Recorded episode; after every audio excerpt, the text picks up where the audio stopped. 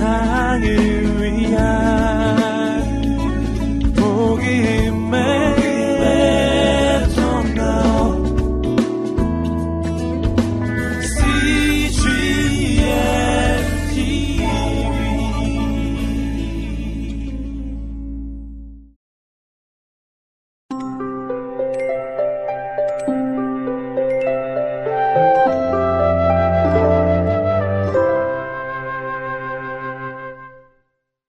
(63일) 마가복음 2장 요한복음 2장 말씀입니다.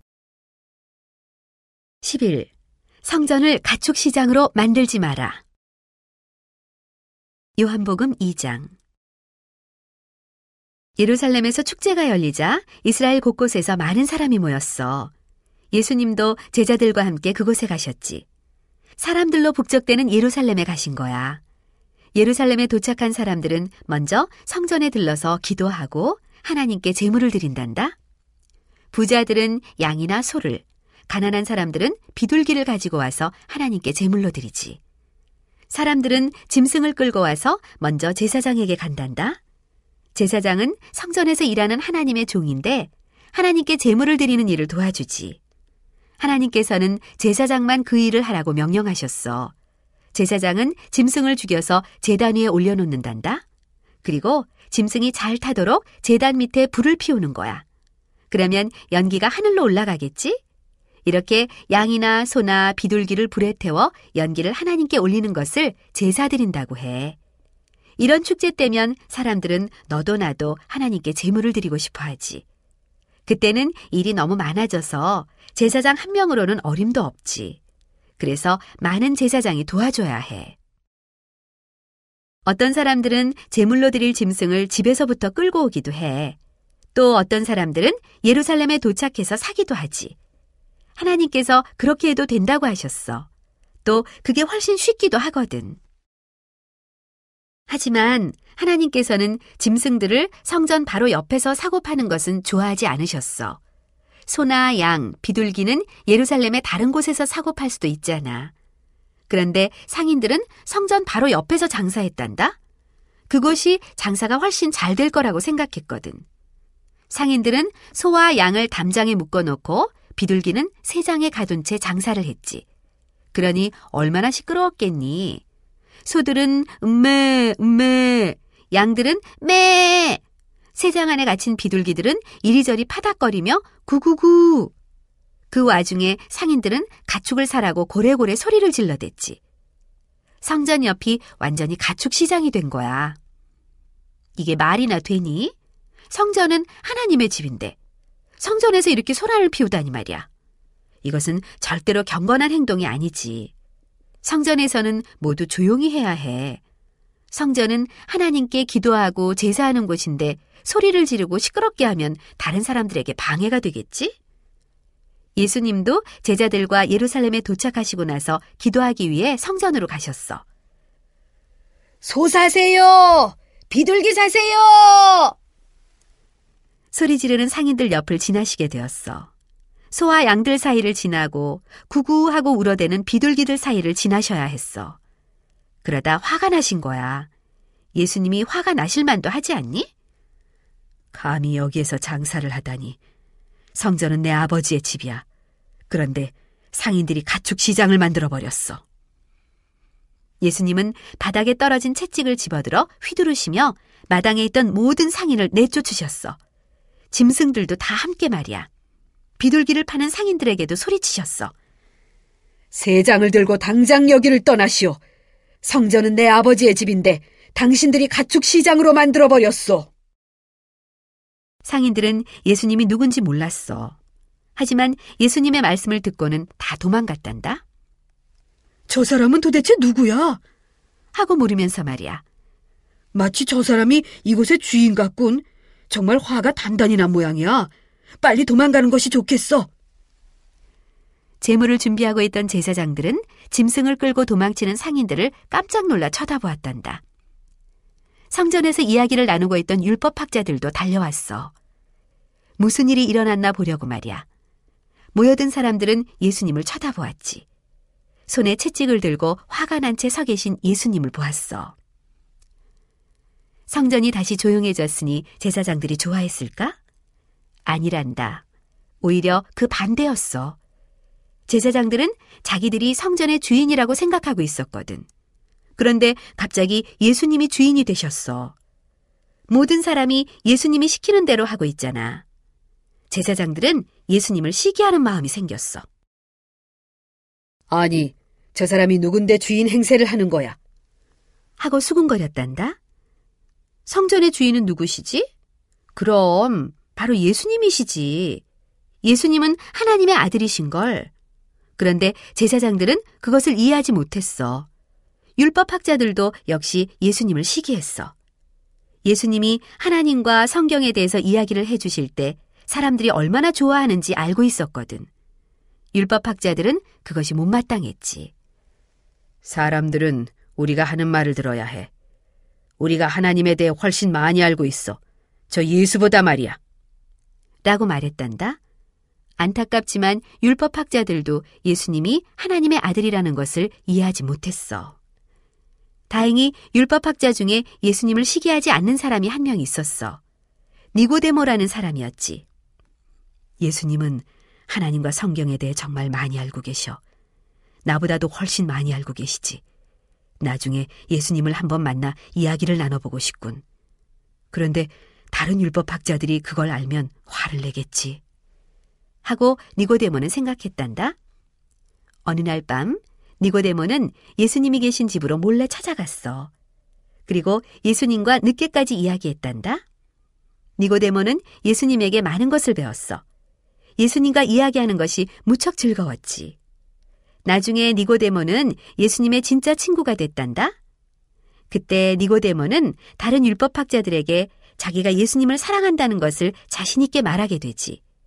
지금은 니고데모가 두려워하고 있지만 나중에는 아주 용감해진단다.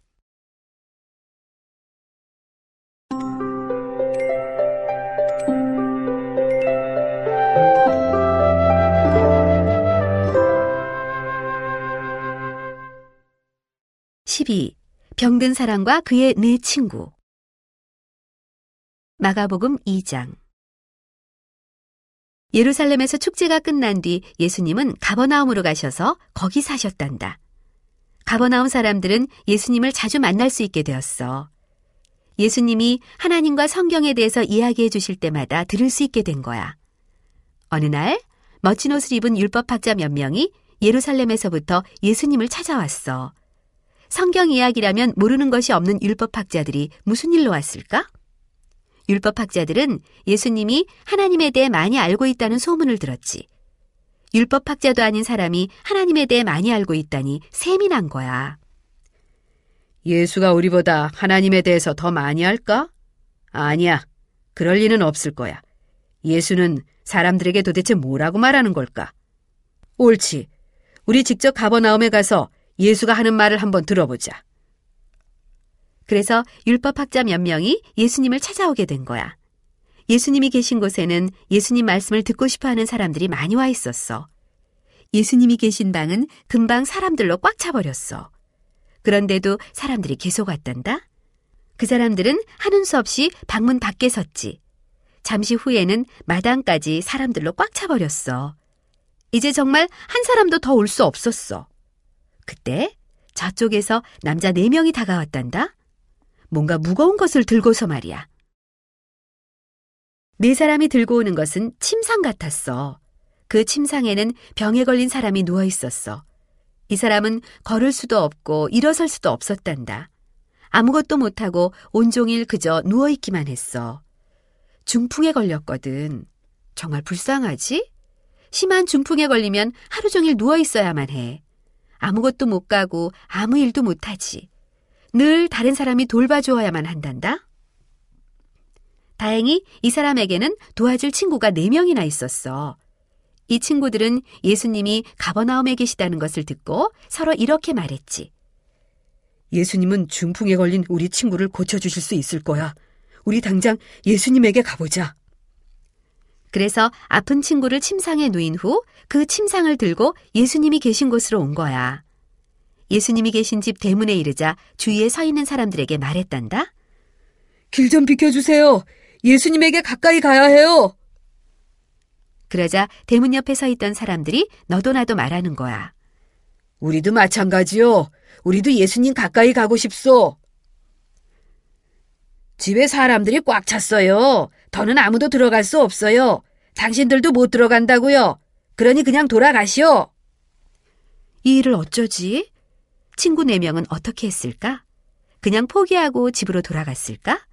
아니, 그럴 수는 없어. 오히려 아주 기발한 생각을 해냈단다. 이스라엘의 집들은 지붕이 평평해. 평평한 지붕은 기와로 덮여 있지. 집 밖에는 지붕으로 올라갈 수 있는 계단이 있어. 그 계단을 올라가면 집 안에 들어가지 않고도 지붕 위에 올라갈 수가 있단다. 친구 4명은 자신들의 아픈 친구가 누워있는 침상을 들고 지붕으로 올라가는 계단으로 갔어. 그리고 낑낑대며 조심조심 지붕으로 올라갔지. 지붕에는 왜 올라갔을까? 거기에서도 예수님을 만날 수는 없는데 말이야. 예수님을 만날 수 있는 좋은 방법은 도대체 무엇일까? 지붕 위에 다 올라온 네 친구는 조심스레 기와를 뜯어내 구멍을 만들었지.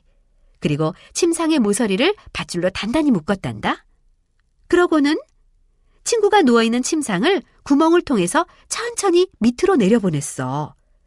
그렇게 해서 중풍에 걸린 사람은 정확하게 예수님 발 앞에 내려오게 되었지. 침상에 누운 채 예수님 앞으로 내려온 거야. 중풍에 걸린 사람은 침상에 가만히 누워 있었어. 어차피 누워 있는 것 외에는 아무것도 할 수 있는 것이 없는 사람이잖아? 방에 있던 사람들은 모두 어안이 벙벙해서 지붕에 뚫린 구멍과 예수님 앞에 누워있는 중풍병자를 번갈아 쳐다보았어. 예수님도 위를 쳐다보셨지? 잔뜩 긴장한 채 예수님을 내려다보는 네 사람이 보였어. 이 네 사람은 이렇게 생각하고 있었겠지. 예수님이 우리 친구를 고쳐주실까? 예수님은 분명히 고치실 수 있으셔. 하지만 우리에게 화를 내시면 어쩌지? 그때 예수님이 어떻게 하셨는지 아니? 중풍에 걸린 사람을 쳐다보시며 말씀하셨어. 당신이 했던 모든 잘못을 용서합니다. 내가 당신의 죄를 다 용서합니다. 예수님은 그 아픈 사람의 모든 죄를 용서해 주셨어. 하지만 그 사람의 병을 고쳐주신 것은 아니었어. 예수님 곁에 앉아있던 율법학자들이 그 말씀을 들었지. 뭐라고? 죄를 용서한다고? 감히 그런 말을 함부로 하다니. 오직 하나님만이 죄를 용서해 주실 수 있어. 예수는 마치 자기가 하나님이라도 되는 양 행동하는군. 말도 안 돼. 예수님은 율법학자들의 생각을 정확하게 아셨어. 모든 것을 아시는 분이잖아. 예수님이 율법학자들에게 말씀하셨지. 그대들은 내가 이런 말을 하면 안 된다고 생각하는군요. 하지만 나는 죄를 용서할 수 있습니다. 왜냐하면 하나님이 내 아버지이시기 때문입니다. 나는 죄를 용서해 줄 수 있습니다. 그리고 중풍에 걸린 사람을 고쳐줄 수도 있지요. 예수님은 바닥에 놓인 침상에 멀뚱멀뚱 누워있는 그 사람에게 다정하게 말씀하셨어. 일어나십시오. 그리고 침상을 가지고 집으로 돌아가세요. 중풍에 걸린 사람은 예수님을 쳐다보다가 그 말씀에 순종했단다. 자리에서 벌떡 일어났어. 그래. 일어설 힘이 갑자기 생긴 거야. 예수님이 그 사람을 고쳐주셨거든. 고맙습니다, 예수님. 중풍에 걸렸던 사람은 기뻐서 눈물이 나올 지경이었지. 예수님 고맙습니다. 저의 죄를 용서해 주셔서 고맙습니다. 또 제 병을 고쳐 주셔서 고맙습니다. 그 말을 마치고 그 사람은 침상을 들고 문으로 걸어갔어. 사람들은 놀라서 길을 비켜주었지. 그곳에 모여있던 사람들은 중풍병이 다 나은 그 사람을 목을 빼고 쳐다봤어. 지금까지 중풍 환자가 나아서 이렇게 걷는 것을 본 적이 없었거든. 얼마 전까지 아파서 누워있던 그 사람은 자기 친구 4명과 함께 걸어서 집으로 돌아갔어. 스스로 걸어서 말이야. 4명의 친구들은 이제는 자기 친구를 들고 옮길 필요가 없게 되었어. 중풍병이 나은 사람은 얼마나 기뻤을까? 그 사람이 예수님을 아주 많이 사랑하게 된 것은 당연하겠지? 잠시 후 사람들은 집으로 돌아가면서 서로 말했단다. 중풍병 걸린 사람을 고치다니 예수님은 정말 대단해. 예수님은 엄청난 기적을 행하시는 분이야. 온 세상을